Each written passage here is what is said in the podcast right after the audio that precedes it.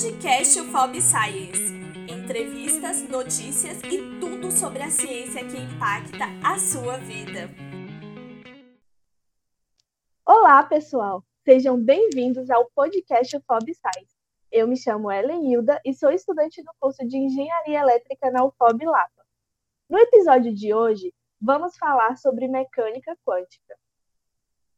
Os nossos convidados de hoje são o Kleberson dos Santos Cruz, que é graduado em Física pela Universidade Estadual de Feira de Santana, UF, mestre e doutor em Física pela Universidade Federal do Fluminense e atualmente é professor adjunto C da Universidade Federal do Oeste da Bahia. E os estudantes do curso de Física da Universidade Federal do Oeste da Bahia, Lucas Queiroz Galvão, Maria Heloísa Fraga e Matheus Rocha de Araújo. Olá, Clebson, Lucas, Maria e Matheus. Boa tarde. É um prazer receber vocês nesse episódio e compartilhar com a nossa audiência os seus conhecimentos e experiências sobre o tema, né? Obrigada por aceitar o nosso convite. Obrigado, Ellen. É, é, muito obrigado. É, eu que agradeço o convite, poder estar aqui falando um pouquinho mais sobre a nossa, sobre a nossa pesquisa, sobre o nosso trabalho, sobre a nossa área né, de, de pesquisa aqui na UFOB. É um prazer estar aqui com vocês também falando dessa. Então, professor, fala um pouco para gente sobre a sua trajetória e para quem está no, nos ouvindo entender melhor. É, Ellen, eu sou baiano da cidade de Candial, no interior da Bahia, né? mais ou menos 200 quilômetros de Salvador. Eu terminei minha graduação em Física em 2013 na Universidade Estadual de Feira de Santana, a saudosa UFES, e fiz meu mestrado e doutorado na Universidade Federal Fluminense, em Niterói, no estado do Rio de Janeiro. E em 2018 eu terminei o doutorado e nesse mesmo ano eu entrei aqui para o quadro de professores da, da UFOB. E hoje eu faço parte do grupo de formação quântica e física estatística aqui da universidade. E tenho o prazer de ter com, no nosso grupo aí os estudantes, né, um forte, grande grupo de estudantes, entre eles aí tem o Lucas, a Maria Luísa e o Matheus, que estão aqui com a gente hoje no programa. E a gente desenvolve pesquisas relacionadas à área de mecânica quântica, a, a tecnologias quânticas emergentes, como é o caso da computação quântica, dispositivos avançados de armazenamento de energia, né, tecnologias de comunicação e informação, dentre outros. A gente tem hoje aqui o Lucas, a Maria e o Matheus, que aí me acompanhando nesse programa. Primeiramente, agradeço pelo convite. Eu achei bem interessante o propósito do podcast, né, de divulgar a ciência. Uh, eu me chamo Maria Heloísa, sou natural aqui de Barreiras, no oeste da Bahia. É, sou aluna do quarto semestre de Física Bacharelado na UFOB e entrei no ano, no ano de 2020, no início da pandemia. Então, eu só tive duas semanas de aula presencial e o restante foi em formato remoto. É, no finalzinho de 2020, eu cursei a disciplina de computação quântica aplicada, ministrada pelo professor Clebson, e era uma abordagem mais prática do que teórica. Então, isso tornou possível alunos como eu, que na época ainda estavam no primeiro semestre, conseguirem programar é, circuitos quânticos. E a partir desse contato, eu me interessei pela área e comuniquei isso ao professor. Então, no final de 2021, iniciamos um projeto de iniciação científica, onde o Clebson é meu orientador, e atualmente a gente está trabalhando nisso. Bom, eu já sou natural de lá, de Teixeira de Freitas, que é lá no sul da Bahia, mas basicamente eu fui criado aqui em Barreiras, né? Antes de da apresentação, na verdade, também gostaria de agradecer aí pelo convite do, do podcast, eu achei bem bacana. Eu sou estudante de licenciatura aqui em Física no, na Universidade Federal do Oeste da Bahia. Eu ingressei aqui em 2019, então, diferente da Heloísa, eu ainda consegui ter ali um ano presencial. Aí, atualmente, eu estou no sexto semestre, né? Tiveram alguns atrasos aí por conta da pandemia, mas a gente está prosseguindo no curso. É, basicamente, assim, para estudante de licenciatura, acaba que eu fico me engajando em muita coisa, né? Tanto na área de física pura aplicada, tal, aí como a, a informação quântica, a informação quântica e, e, computação quântica, quanto também ensino de física. Assim, faço iniciação à docência, faço iniciação tecnológica, tenho aí alguns trabalhos desenvolvidos e publicados em eventos periódicos. E, assim, com relação à computação quântica, meus primeiros contatos, na verdade, foram com alguns colóquios que o GRIC, que é o, o grupo que eu faço parte de, de informação quântica, e física estatística daqui realizava, então já era assim um contato inicial de certo modo. E aí, assim como a Heloísa, só em, dois, em no finalzinho de 2020 que eu fiz a disciplina de computação quântica aplicada com o professor Clebson. E com isso eu acabei me engajando mais na área, né? Então, desde então, a gente tem aí é, desenvolvido alguns projetos, a, a, parte da iniciação tecnológica, por exemplo, é, com ele, a parte também do, do, do, estágio que eu faço no LHCC, que acredito que eu posso falar mais à frente. Basicamente é isso, assim, de feedback para a computação quântica acabou sendo também interessa, é, importante, é, digamos que interessante o fato de eu ter feito curso técnico em informática no IFP, então acabou ajudando bastante com a programação. E aí, para mim, acabou sendo um pouco mais fácil de pegar, né, essa parte da, da computação, assim, de modo geral. Acaba que essa, pode, pode, eu posso resumir a trajetória assim, digamos assim. Sou Matheus, é, obrigado pelo convite. Eu sou nascido em Feira de Santana, só que moro, moro a maior parte do tempo em Desdé, né? No qual eu, eu resido. É, o meu contato com, com, informação quântica foi pela matéria que o Clebson tinha ofertado, optativa na, na graduação. E com o tempo eu comecei a ser é, estudante de iniciação científica dele, desde 2019, né, até, até hoje. É, no caso, eu sou um pouco mais velho, ingressei no curso em 2015, e no qual eu pretendo terminar já esse ano. Então, para quem nunca ouviu falar em mecânica quântica, vocês podem explicar para a gente o que é a mecânica quântica? A, a, mecânica quântica é um ramo da, da, física que a gente pode até mesmo considerar a mecânica quântica como um ramo recente da física. Se a gente pensar que a física que é de maior é, é, conhecimento do público em geral é aquela física presente no ensino médio, que é a mais conhecida do público em geral, que é a física até a metade final do século XIX, que é o que a gente chama de física clássica, que é aquela física até final do século XIX, associada às leis do movimento, muito famosas, leis do movimento de Newton, as leis da termodinâmica e as leis do eletromagnetismo que a gente aprende ali nos primeiro, segundo terceiro ano do ensino médio. Tá? Essa, essa física que a gente chama de física clássica e ela foi concebida até mais ou menos a, a metade ali do século do século XIX, metade final do século XIX. A mecânica quântica ela começa a ser tratada como área de pesquisa a partir do século XX, que a gente teve diversos avanços tecnológicos proporcionados pela é, segunda revolução industrial, né, que vai ali até é, no início do século XX, né, o boom da segunda revolução industrial e o, o nosso mundo ele foi levado a observar cada vez mais fenômenos físicos em escala atômica e molecular. E foi aí que a gente observou que as leis da física clássica, que já eram concebidas até lá o final do século XIX, elas pareciam não funcionar nessa escala atômica e molecular. Né? Então, por exemplo, a gente tem a, na física clássica né, os, o movimento de objetos descritos através da, da lei da mecânica de Newton, muito famosa, a lei de Newton. Todo mundo que está aí já deve ter ouvido falar de alguma maneira das leis de Newton, muito famosa lá no ensino médio, que a gente aprende logo no primeiro ano. Tá?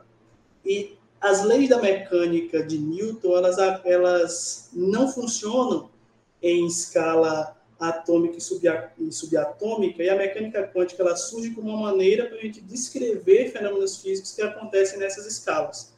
Tá? já que essas escalas não seguem as leis da física clássica. E isso ocorre, é, fenômenos físicos em escala atômica e subatômica, eles não é, é, podem ser descritos através das leis da física clássica, porque nessa escala as propriedades físicas desses sistemas atômicos e subatômicos, como por exemplo a energia, né, a energia de sistemas atômicos e subatômicos, elas não podem ser descritas de uma maneira contínua como eu digo de maneira contínua, eu quero dizer o seguinte: elas não podem assumir qualquer valor, qualquer valor, é, vamos dizer assim, fracionário dentro de um, de um determinado, é, é, dentro de uma determinada escala. Tá? Elas só podem assumir determinados valores.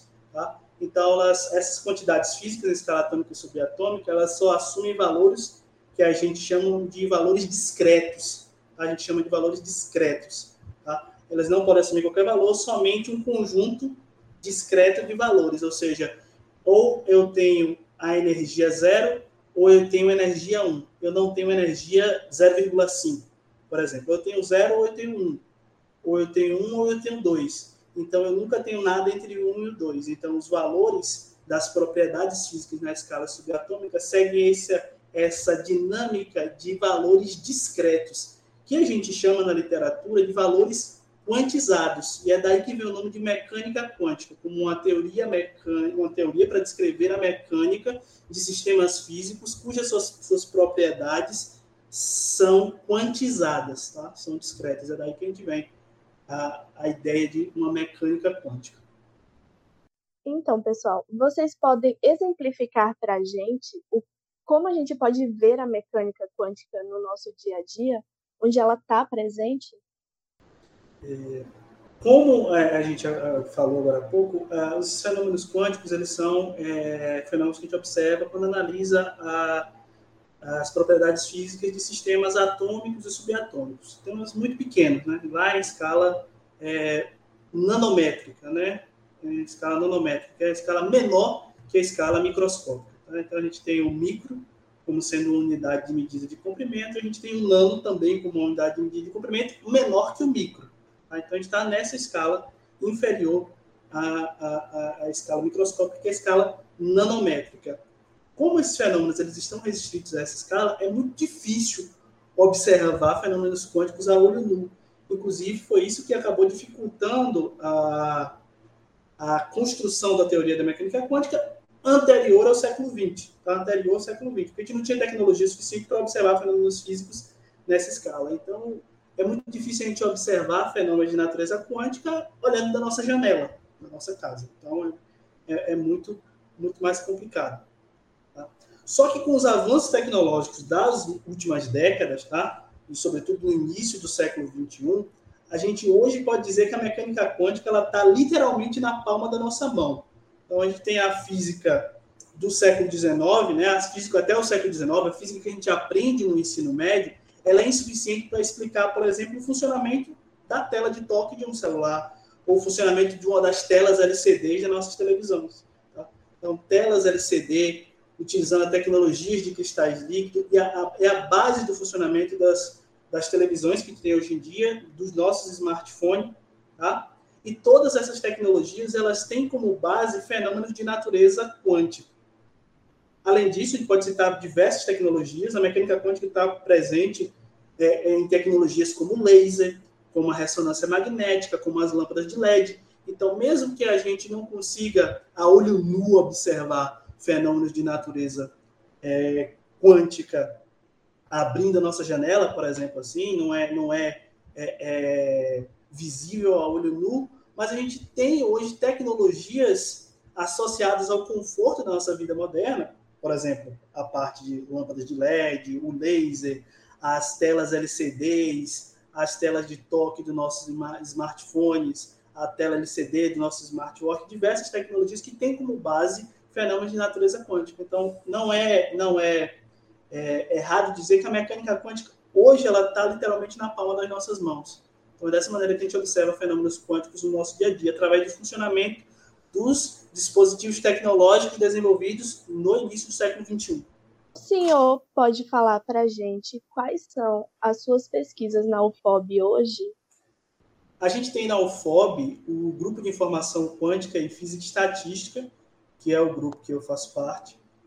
É, nossas pesquisas são relacionadas a tecnologias quânticas, e associadas de maneira a, a fenômenos estatísticos, que é uma característica da mecânica quântica, como as propriedades nessa escala atômica e subatômica elas são discretas, a gente utiliza é, é, ferramentas probabilísticas para a descrição desses sistemas. Então, uma teoria física muito presente que anda ali de lado a lado com a mecânica quântica é a conhecida física estatística, né? que a gente chama também de mecânica estatística. Por isso a gente tem o grupo de pesquisa aqui na UFOB, que é o grupo de informação quântica e física estatística. Nossas pesquisas, elas são direcionadas para a parte de tecnologias quânticas emergentes, com dispositivos avançados de armazenamento de energia, que são conhecidos como as baterias quânticas, que são uma nova maneira como a gente consegue utilizar aquelas propriedades quânticas de, em escala atômica e subatômica para extrair e armazenar energia, tá? são as conhecidas baterias quânticas.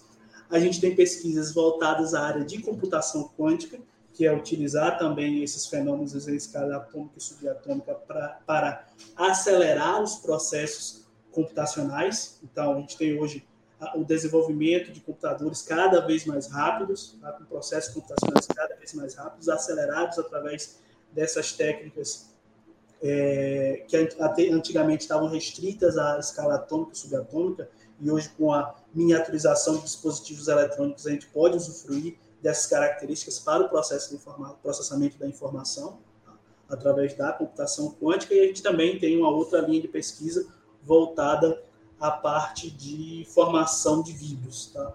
que é a parte de dinâmica molecular relacionados ao processo de formação de formação de vídeos. Então, eu poderia elencar esses três ramos principais do grupo de formação quântica e física e estatística. É, eu faço parte do grupo, nosso grupo conta com o professor é, Elias Brito, também da UFOB aqui de Barreiras, e o professor Vanisson, Vanisson Santana, que é professor também do curso de física aqui de Barreiras, que agora está concluindo seu doutorado na Universidade Federal Fluminense, no Rio de Janeiro, e o professor Antônio César, que também faz daqui de Barreiras, que também faz parte do grupo de formação quântica e física e estatística.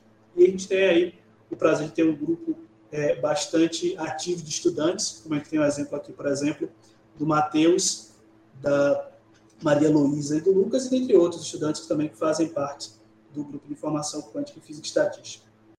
Quais são as referências com relação às curas quânticas e os coaches quânticos, enfim? Vocês poderiam explicar um pouco mais sobre essas áreas? Então, como a mecânica quântica é uma área bastante inacessível para a população, para o público geral, é, sendo somente abordada nos cursos de física, a gente não vê mecânica quântica no ensino médio. Então, é, é uma área de, de, pesquisa envolta em todo uma, um mistério, ah, os mistérios da mecânica quântica. E aí, algumas pessoas, em sua maioria mal intencionadas, elas acabam utilizando essa ignorância do público geral essa ignorância acerca de fenômenos de natureza quântica para criar teorias místicas sem fundamento científico nenhum, dizendo que tem base na mecânica quântica, não, porque se você vibrar em determinada frequência. E, e isso é parte da ignorância do, é, é, é, do público geral em fenômenos de natureza quântica, porque esses fenômenos eles não são abordados no ensino médio, em sua maioria, eles têm baixíssima divulgação na mídia, Tá? Por isso a importância de ferramentas como essa, de divulgação científica para o público, para o público leigo, voltadas à mecânica quântica. É importante de fazer esse tipo de divulgação, porque a mecânica quântica, os fenômenos de natureza quântica em geral, eles são extremamente sensíveis ao nosso, ao nosso mundo macroscópico. Então, eles são fenômenos, na sua maioria, delegados lá em escala atômica e subatômica. Então, a gente não tem como utilizar desses fenômenos em escala atômica e subatômica para mudar o nosso DNA, vamos dizer assim, como muitas pessoas vendem aí, transforma seu DNA através da mecânica quântica, é, cocrie dinheiro através da mecânica quântica. Não. Eu, eu digo, brinco com meus estudantes, que a única maneira que você tem de transformar a sua vida através da mecânica quântica é você terminar o curso de física, tá? fazer mestrado e doutorado na área, e após doutorado você ir trabalhar com pesquisa na área de mecânica quântica. Não tem outra maneira da gente mudar a nossa vida através da mecânica quântica a não ser através do estudo. Então, não existe como a gente utilizar fenômenos quânticos, os fenômenos quânticos não são possíveis de serem é, é, observados em escala macroscópica. A gente não tem como observar o fenômeno quântico abrindo a janela olhando na rua. Tá? Eu não tenho como vibrar em uma determinada frequência e ficar milionário porque eu estou vibrando na frequência de outra pessoa que é rica. Isso não existe, entendeu? Então, é em sua maioria charlatanismo, muita gente, muita gente é, mal intencionada e acaba é, enganando as pessoas. E a gente pode achar que esse é um, um, problema, sei lá, distante da gente, mas não. A gente tem hoje no oeste da Bahia, aqui em Barreiras, clínicas que dizem utilizar terapias quânticas e acabam vendendo ilusão para pessoa, as pessoas sem nenhum embasamento científico. Então, é um problema da nossa sociedade é um problema que já chegou ao oeste baiano, que é a falta de embasamento científico para iludir as pessoas e acabar vendendo uma ilusão, vendendo uma teoria, que você vai ficar rico, que você vai é, é, ficar mais bonito, entre outros, entendeu? Que você vai emagrecer, que você vai se curar de uma doença fazendo essa terapia, quando tudo não passa de charlatanismo. Você não tem como utilizar. A única maneira de uma pessoa, é, é, vamos dizer assim, se curar através da mecânica quântica de uma enfermidade, por exemplo, é recebendo um diagnóstico utilizando um, um, uma ferramenta de ressonância magnética, por exemplo. A ressonância magnética funciona através de fenômenos de natureza quântica. Então, você utiliza uma ressonância magnética, você vai no médico, você faz o exame e você detecta essa doença através da ressonância magnética.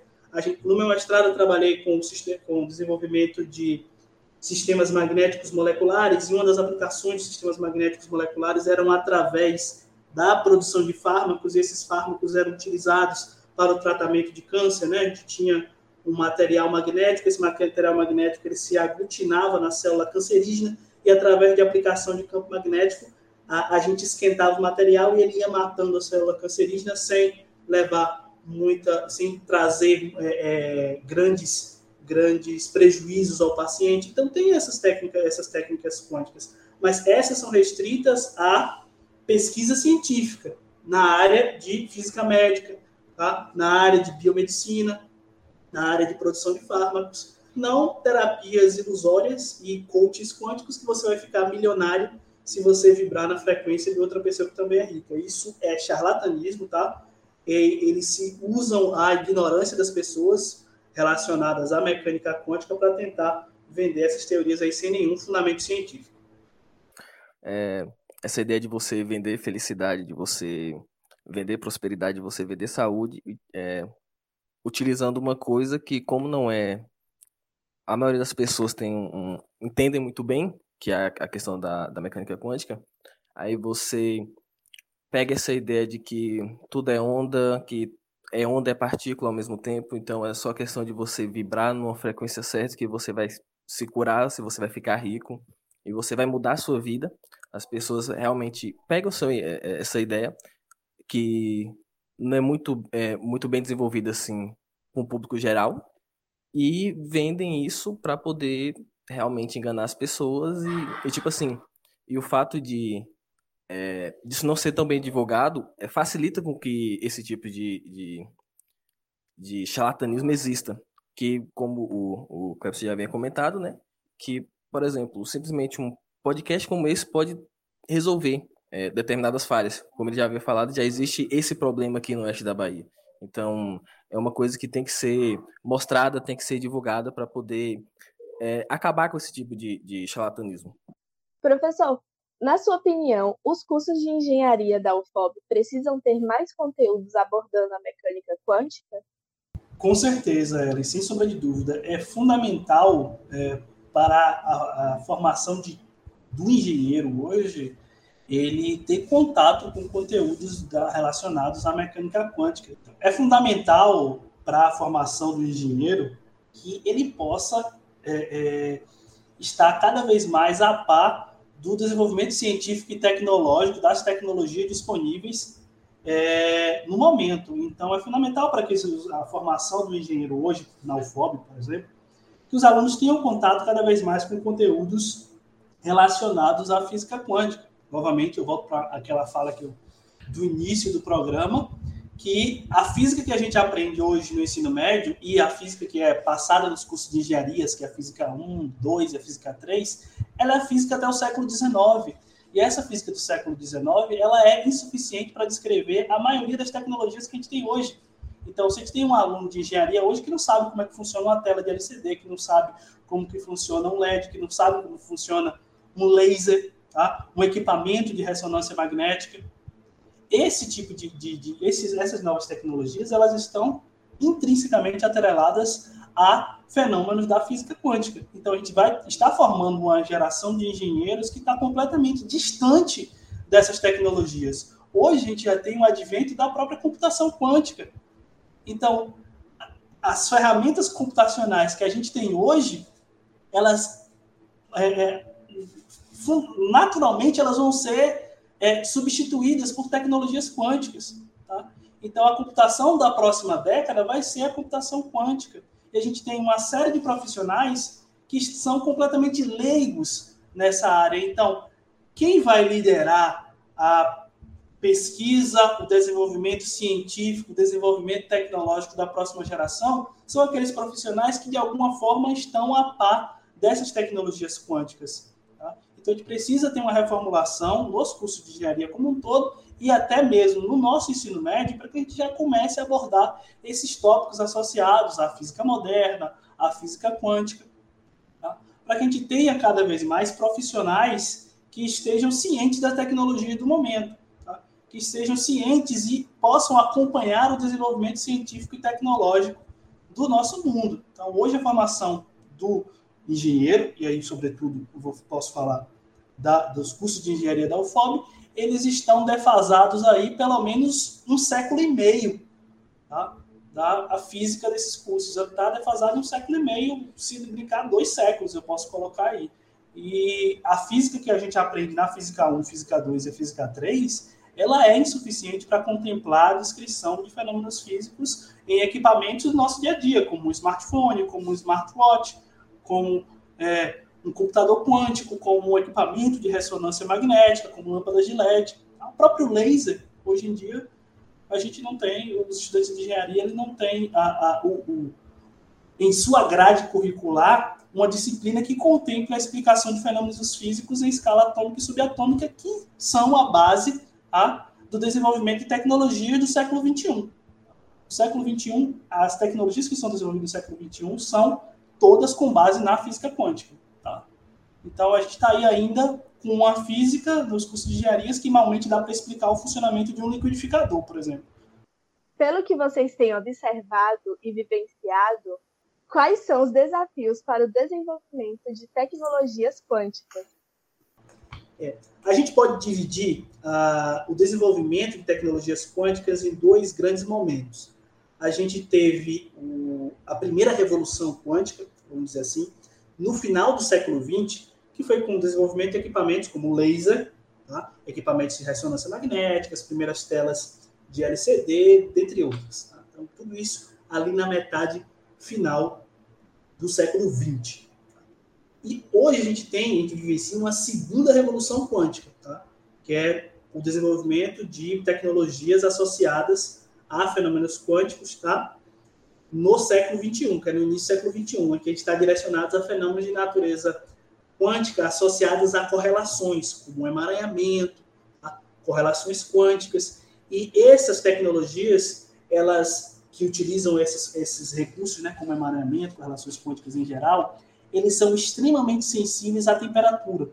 Então, hoje eu poderia dizer que o grande gargalo para a produção de tecnologias quânticas em escala comercial, né, que a gente possa ir no supermercado ou no, no, na loja e comprar essa tecnologia, é a, o fenômeno de decoerência quântica, que é a perca desses recursos quânticos associados ao emaranhamento, associados a essas correlações de natureza quântica, tá? com a temperatura. Então, é, para a gente utilizar tecnologias quânticas hoje, a gente precisa estar em, te em temperaturas muito baixas, bem próximas do zero absoluto. Tá? Então, lá em próximo de menos 273 graus Celsius. Então, a gente tem que estar ali em menos 270 graus Celsius para a gente começar a utilizar é, essas tecnologias é, utilizar os benefícios da mecânica quântica nessas tecnologias, como, por exemplo, computadores quânticos, dispositivos de armazenamento de energia, e isso passa pela pesquisa que a gente faz. Tá? A pesquisa que a gente faz aqui na UFOB é exatamente tentar desenvolver mecanismos que permitam que a gente possa construir dispositivos tecnológicos baseados na mecânica quântica à temperatura ambiente. Tá? Então, o grande desafio hoje é produzir é, equipamentos que funcionem no nosso dia a dia, tá? a temperatura ambiente. Isso passa também pelo fato lá da, das, das curas quânticas, né? Como a gente está à temperatura ambiente, a gente não consegue observar esses efeitos de, de, da mecânica quântica porque eles são extremamente sensíveis à temperatura. Então a gente tem estuda dispositivos de armazenamento de energia que possam funcionar à temperatura ambiente, a gente estuda materiais que tenham correlações quânticas é, é, resistentes à temperatura para que a gente possa ter computadores quânticos funcionando à temperatura ambiente. Então, o fenômeno de decoerência, né, esse fenômeno a gente chama de decoerência, que é a perda das propriedades quânticas é, é devido à interação do meu sistema quântico com o ambiente, é, é, ela ser muito forte, tá? elas serem muito sensíveis a esse, a esse, a esse fenômeno de decoerência, o nosso principal desafio é produzir tecnologias que funcionem a temperatura ambiente e que possam ser utilizadas no nosso dia a dia. É, como o professor acabou de explicar, o principal desafio é justamente manter a coerência do sistema. E isso requer um sistema de refrigeração eficiente que uh, tem custo elevadíssimo. Então, as tecnologias quânticas, para serem desenvolvidas, requerem um alto custo tanto para aquisição quanto para manutenção do computador quântico e isso faz com que, infelizmente, esses dispositivos ainda se encontrem restritos a poucas instituições. Além disso, outro tópico já abordado antes, é, como desafio, é a falta de mão de obra qualificada. E, por fim, temos também o problema da escalabilidade, porque ainda é preciso desenvolver computadores quânticos com maiores quantidades de qubits para que eles sejam capazes de executar algoritmos úteis para as empresas utilizarem a Heloísa ela apresentou um tópico bastante importante, que é a falta de mão de obra qualificada. E isso casa com aquela nossa pergunta anterior, que é a, a introdução de é, tópicos relacionados à mecânica quântica nos cursos de engenharia, tá? Então, a tendência dos próximos anos é que a gente cada vez mais seja levado a desenvolver é, dispositivos tecnológicos baseados em mecânica quântica. Então, se o engenheiro ele quer estar é, na vanguarda do desenvolvimento científico e tecnológico, tá? ele tem que, inevitavelmente, estar tá antenado nessas tecnologias, nesses fenômenos quânticos. Tá? Então, a, a, a falta de mão de obra qualificada já é um desafio enorme para os próximos anos. E a gente tem visto cada vez mais as instituições tentando correr atrás do prejuízo, tentando formar profissionais que saibam, que tenham conhecimento relacionado a fenômenos da mecânica quântica. Então, esse é um desafio importante, que, inclusive, a, a nossa função aqui na, na UFOB é também formar recursos humanos com mão de obra qualificada para trabalhar em mecânica quântica. A gente tem sido exitoso nesse, nesse quesito, com, inclusive, estudantes egressos já trabalhando em centros de pesquisa é, voltados à produção de tecnologias quânticas. Professor, o senhor pode falar sobre a colaboração com Latin American Quantum Computing Center? Então, é, ela, é, o Latin American Quantum Computing Center, ele é, é traduzindo, né, o Centro Latino-Americano de Computação Quântica, ele é sediado aqui no Brasil, tá? Em especial na Bahia, na cidade de Salvador, na capital, no Senai Cimatec. E o GRIC, que é o Grupo de Informação Quântica e Estatística aqui da UFOB, que eu participo, a gente tem uma parceria, uma colaboração científica com esse centro para o desenvolvimento de pesquisas científicas na área de computação quântica, utilizando os supercomputadores do Senai Cimatec, tá? E a gente faz essa colaboração com esse centro de pesquisa, tá? para o desenvolvimento de tecnologias quânticas associadas a dispositivos de armazenamento de energia, à computação quântica e, sobretudo, é, essa colaboração científica que a gente tem com eles passa pela formação de recursos humanos. Tá? Então, a gente tem um estudante egresso do curso de Física da UFOB, que é o Gleidson, e hoje ele trabalha no LAQCC, né, a sigla do Latin American Quantum Community Center, é, ele trabalha no LAQCC como pesquisador graduado tá, para em temas relacionados à computação quântica. A gente tem, é, por exemplo, o Lucas aqui, que é estagiário, né? o Lucas que está participando do programa, ele é estagiário do ELECCC, tá? é nosso aluno aqui do curso de Física da UFOB, e ele pode falar um pouquinho mais sobre essa experiência aí do ELECCC, o que é o centro, e trazer essa experiência dele trabalhando, estagiando lá no Centro Latino-Americano de Computação Quântica. Bom, é, como o professor falou, né, a gente tem essa parceria com o LHCC e a UFOB. Basicamente, uh, eu, sou, eu sou pesquisador lá, tenho, tenho bolsa de iniciação científica lá, sou estagiário nível superior, e assim, de modo geral, o que, que eu posso falar sobre essa colaboração? A computação quântica acaba sendo uma área, na verdade, muito mais aplicada, né? Apesar dela ganhar na, na física e na, na ciência da computação, ela acaba sendo uma área com viés também muito mais aplicado. E assim, apesar da gente desenvolver também, a gente desenvolver muito essa parte também da ciência básica lá, a gente sempre busca um viés também muito mais de indústria, muito mais de aplicação, questões de setor financeiro e questões também do setor científico. Então, acaba sendo muito mais nesse sentido da gente também tentar ter produtos da computação quântica, da gente tentar fazer pesquisa aqui no Brasil sobre a computação quântica e da gente realmente é, também se voltar muito, é, um pouco para essa parte do que é a, da, da, ciência aplicada mesmo. Então, assim, de modo geral, cada um tem uma, uma tarefa lá. A minha, em específico, eu posso, assim, digamos que resumir. Eu trabalho muito mais com a parte de algoritmos quânticos e, e questões de, de testes na, no próprio simulador que eles têm do, e do supercomputador que eles têm lá da computação quântica. De modo geral, acaba sendo uma experiência incrível você estar tá na EKCC, tanto pelo fato de que você está em contato com pessoas que trabalham na área de computação quântica há mais tempo, pessoas que a gente até às vezes brinca e fala, né, autoridades da computação quântica, então é incrível para a formação de, de, como pesquisador, justamente pelo fato de a gente ter contato com, com, essas pessoas, o fato de a gente estar tá aprendendo como que funciona, né, como que é ali o, o feeling da, de pesquisadores da área da computação quântica, então acaba tendo esse viés também de formação de recursos humanos, e como estagiário, ainda na graduação, tendo contato com essas pessoas, com o nível de discussão que você tem lá, com as propostas, com, enfim, é, tendo essa troca mesmo, acaba que tem também muito mais esse viés de formação.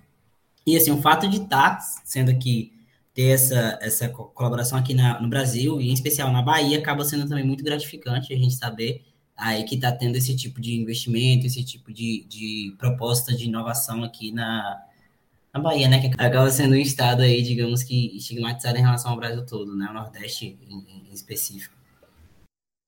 Então, Lucas, Maria e Matheus, vocês podem falar um pouco sobre suas experiências enquanto estudantes em trabalhar com a mecânica quântica?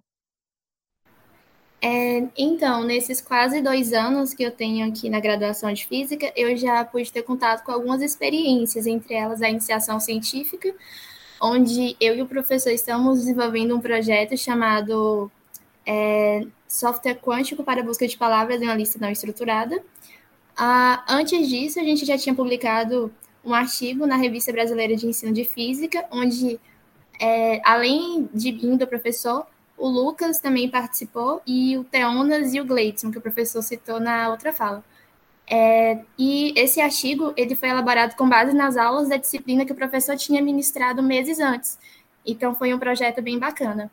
É, depois da publicação desse artigo, eu tive a oportunidade de apresentá-lo em alguns eventos, como o Encontro de Físicos Norte Nordeste, e em alguns eventos mais específicos de algumas universidades, é, que foi a Universidade Federal de Lavras e a de Alagoas. Aí, mais especificamente, quanto ao meu projeto de iniciação tecnológica, é, eu estou desenvolvendo um algoritmo que basicamente ele realiza a busca de um item dentro de um banco de dados é, não estruturado. Por exemplo, se a gente quer procurar é, um item dentro de um banco de dados que contém 100 itens, classicamente a gente precisaria fazer com um algoritmo de busca clássico n sobre 2 é, buscas, então 50 buscas.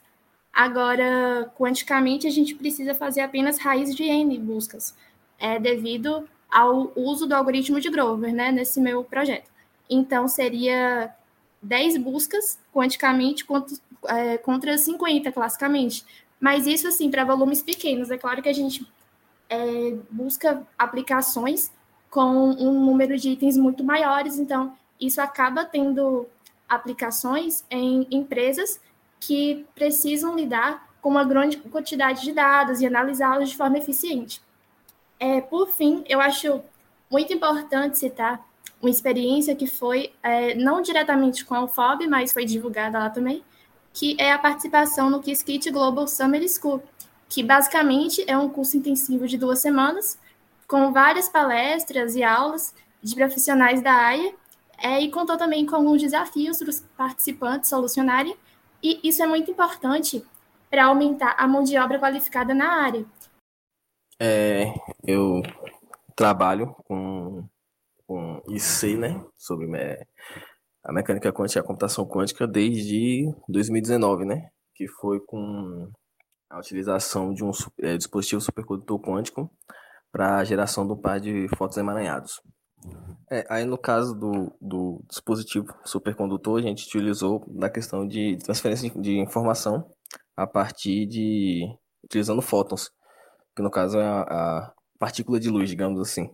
E com isso possibilitar o desenvolvimento de comunicações e, e de processo de informação, porque como já havia dito, é, as coisas vão evoluindo. Então, no caso, a, o futuro, digamos assim, vai ser a utilização de, de da mecânica quântica para a produção de novos dispositivos, como celulares, internet e o próprio computador. Aí, em 2020 para 2021, é, foi a utilização de, de oscilações de RAB, né? Também com a, com a, ideia de uma produção de um, de um, de um dispositivo de computação quântica.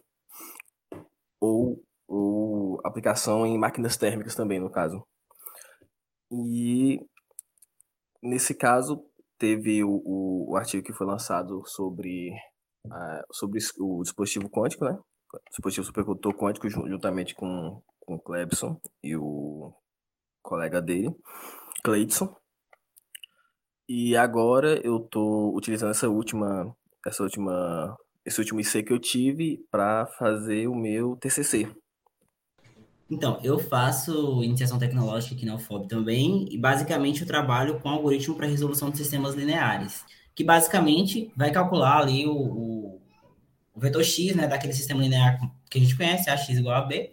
Então, a partir disso, ele usa algumas inversão de matrizes e algumas operações quânticas, que seria o algoritmo HHL, para a gente conseguir ter um vetor proporcional ao vetor que é esperado, né, que seria, no caso, o vetor x. Então, de modo geral, a gente tem uma aceleração polinomial com esse, esse algoritmo quântico para sistemas lineares, e acaba sendo, no caso, é, essa vantagem em relação aos sistemas clássicos, porque o problema principal do, do, dos sistemas clássicos é justamente quando a gente tem sistemas, muito, sistemas lineares muito grandes, e aí a gente precisa de muitos bits, basicamente, para a gente tentar fazer a solução desses sistemas. E acaba que ele é um algoritmo que faz o cálculo desse vetor de, que a gente precisa, né, esse vetor que a gente está interessado de componentes desconhecidas, de forma muito mais rápida do que os algoritmos clássicos, por exemplo, né? Com velocidade polinomial, na verdade. Aí, basicamente, eu também, como a Heloísa já reiterou, eu participei do, do artigo que foi publicado na Revista Brasileira de Ensino de Física, né, do KIT para graduação. É, além disso, eu também já, já participei de alguns eventos associados à, à parte da, da computação quântica, inclusive do próprio LHQCC. Basicamente, é, como a Heloísa tinha comentado, nosso, nosso trabalho aqui acaba sendo muito mais de com algoritmos quânticos, eu também tinha comentado na parte do, do LHCC, então a gente faz aplicação desses algoritmos quânticos agora, a gente está simulando tanto no, no, A gente pode simular em computadores quânticos reais, aí a gente tem exemplo da, da IBM Quantum Experience, aí, que, que permite que a gente acesse esses computadores de forma remota, e aí a gente faz esses algoritmos é, quânticos, não só quânticos, mas também híbridos, que a gente tem algoritmos híbridos aí para lidar com a correção de erros e etc., e aí a ideia mesmo é a gente tentar desenvolver, inclusive até mesmo em simuladores, para a gente tentar ter aplicações futuras melhores, digamos assim, aplicações que tenham uma, uma aceleração com relação aos algoritmos clássicos. Para finalizar, quais as perspectivas dessa área na UFOB e como os estudantes interessados podem, podem entrar em contato e até mesmo o pessoal da região oeste, como eles podem ingressar nessa área e trabalhar com esse tema aqui no Brasil. Então, o, então Ellen, no Brasil hoje a gente tem um investimento pesado em tecnologias quânticas. A gente tem o exemplo aí do Senai Cimatec com o LAQCC, que a gente mencionou aqui no episódio. Então, é uma grande oportunidade hoje na Bahia para se trabalhar com desenvolvimento de tecnologias quânticas. Então, a perspectiva que a gente tem na UFOB hoje é o desenvolvimento de novas tecnologias emergentes. Então, a gente teve recentemente a publicação do artigo científico associado à produção de um dispositivo de armazenamento de energia, né, uma bateria quântica. Então, a gente desenvolveu um, um modelo de bateria quântica aqui na UFOB. Tá? A gente tem essa parceria com o LHCC voltada mais à parte de computação, a área de computação, também direcionada a, a essa inserção da indústria, tá? Nos, nessa, nessa utilização de fenômenos de natureza quântica para a produção de novas tecnologias. Então, a gente tem essa colaboração com a indústria aí também, com o Senai Cimatec e o LHCC. Então, os estudantes interessados em ingressar nessa área, eles podem entrar em contato com a gente, vai entrar em contato comigo, com o Matheus, com a Heloísa, com o Lucas, tá? pode diretamente acessar o nosso site, que é o gric.com, gric, G-R-I-Q-E.com, está disponível na internet para vocês entrarem e conhecerem um pouco mais do nosso grupo de pesquisa. Lá está disponível as nossas publicações, os nossos artigos, artigos científicos, as nossas, as nossas pesquisas estão relatadas lá no site. Então, vocês podem entrar em contato comigo, professor Clebson, tá? caso vocês tenham interesse em ingressar nessa área. E o pessoal do Oeste da Bahia que queira, é, se interessou por essa, por essa área, é só entrar, em, entrar no curso de Física. Tá? Entrar no curso de Física. A gente hoje tem uma, uma grande necessidade por mão de obra qualificada é, em informação quântica, em fenômenos de natureza quântica, para trabalhar na indústria. Tá? Essa é uma das, das, das motivações da nossa parceria com o LAQCC. Então, nossos estudantes eles são eles estão sendo inevitavelmente direcionados para lá. Então, é, existe falta de mão de obra qualificada para trabalhar com informação quântica, com mecânica quântica de maneira em geral, não só no Brasil, mas também no, no mundo, tá? Então, existe uma porta aí é, aberta para instituições de pesquisa fora do Brasil para trabalhar nessa área. Então, existe um investimento pesado nessa área. A Força Aérea Americana tem investido bastante pesado em tecnologias quânticas, então tem uma forte, um forte interesse é, dos, grandes, das, dos grandes centros de pesquisa. Também existe um forte interesse do setor financeiro. Tá? Os bancos hoje estão investindo em tecnologias quânticas para criar mecanismos de segurança contra a fraude, mecanismo de criptografia contra vazamentos de dados, todos eles utilizando tecnologias quânticas. Então, é uma área de trabalho é, com muita vaga e muito, muito pou, muitos poucos profissionais formados. Tá? Então, é uma oportunidade muito grande de trabalho na área de tecnologias quânticas. Tá? A gente tem o privilégio de ter aqui no oeste da Bahia, ter aqui na UFOB, é, um grupo de pesquisa dedicado à formação de estudantes para trabalhar nessa área? Com parceria com a indústria, que é o caso do LRQCC. É uma, uma grande oportunidade que a gente tem para trabalhar com esse tema no Brasil, para trabalhar com esse tema aqui na Bahia. Então, caso vocês se sintam interessados, é só entrar em contato com a gente, ver lá o nosso site, greek.com, tá? E estamos de braços abertos para receber, pode ficar, sintam-se sinta-se é, à vontade para entrar em contato, para qualquer dúvida, qualquer questionamento, pode entrar em contato também por e-mail, tá? Pode entrar em contato no nosso site, lá tem as nossas mídias sociais, tem o nosso Instagram, que é o, o greek.fob, arroba greek.ufob, podem seguir a gente lá no Instagram, que ele está sempre colocando um pouco mais sobre, falando um pouco mais sobre as nossas pesquisas, falando sobre um pouco mais sobre mecânica quântica de, de maneira geral, então vocês podem seguir a gente também lá no Instagram, e é isso, agradecer a oportunidade por ter abrir essa, essa porta para a gente vir aqui e falar um pouco mais sobre o nosso trabalho aqui na UFOB. Muito obrigada, professor Clebson, Lucas, Maria e Matheus, por aceitar o nosso convite, por contribuir com o nosso podcast e por apresentar aos nossos ouvintes a esse mundo da mecânica quântica. Foi enriquecedor esse bate-papo com vocês hoje. Então, muito obrigado, Ana. Eu que agradeço a oportunidade de poder vir aqui falar um pouco mais sobre o nosso trabalho. E foi um grande, foi bastante enriquecedor esse episódio, sobretudo para tentar trazer um pouco mais essa área é, de, da mecânica quântica para o público em geral, que muitas vezes acaba não tendo contato, porque não está diretamente em contato com o curso de física, então foi bastante enriquecedor esse nosso papo. Muito obrigado, eu agradeço a oportunidade. Bom, é, eu também gostaria de agradecer pela oportunidade. Como o professor falou, né, é uma oportunidade muito boa estar aí no BRIC, então aconselho quem tem interesse entrar em contato e realmente agradecer aqui a participação no podcast. Mais uma vez, obrigado pelo convite e a possibilidade de a gente poder explicar e falar um pouco mais do que, do que nós estamos trabalhando no, na UFOB. É, obrigada pelo convite novamente e para finalizar, eu acho que a mensagem que fica é essa, né? É, é um convite para o público acompanhar nosso trabalho na área quântica pelas redes sociais, canais de divulgação. Agora que vocês viram que essas pesquisas não são algo tão distante da nossa realidade e que a gente tem aqui no oeste da Bahia um grupo dedicado a isso, né, o GRIC, do qual a gente faz parte. Terminamos aqui mais um podcast Fob Science.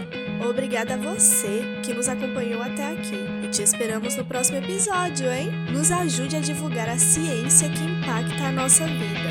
Compartilhe esse episódio com sua rede de amigos e colegas de trabalho. Contamos com você! Colaboração técnica, redação, Araci Soares, Emily Cerqueira, Felipe Carvalho, Janine Almeida, edição, Ellen Hilda, Emily Cerqueira, Kimberly Santos, Mariana Farias e Rafael Dias.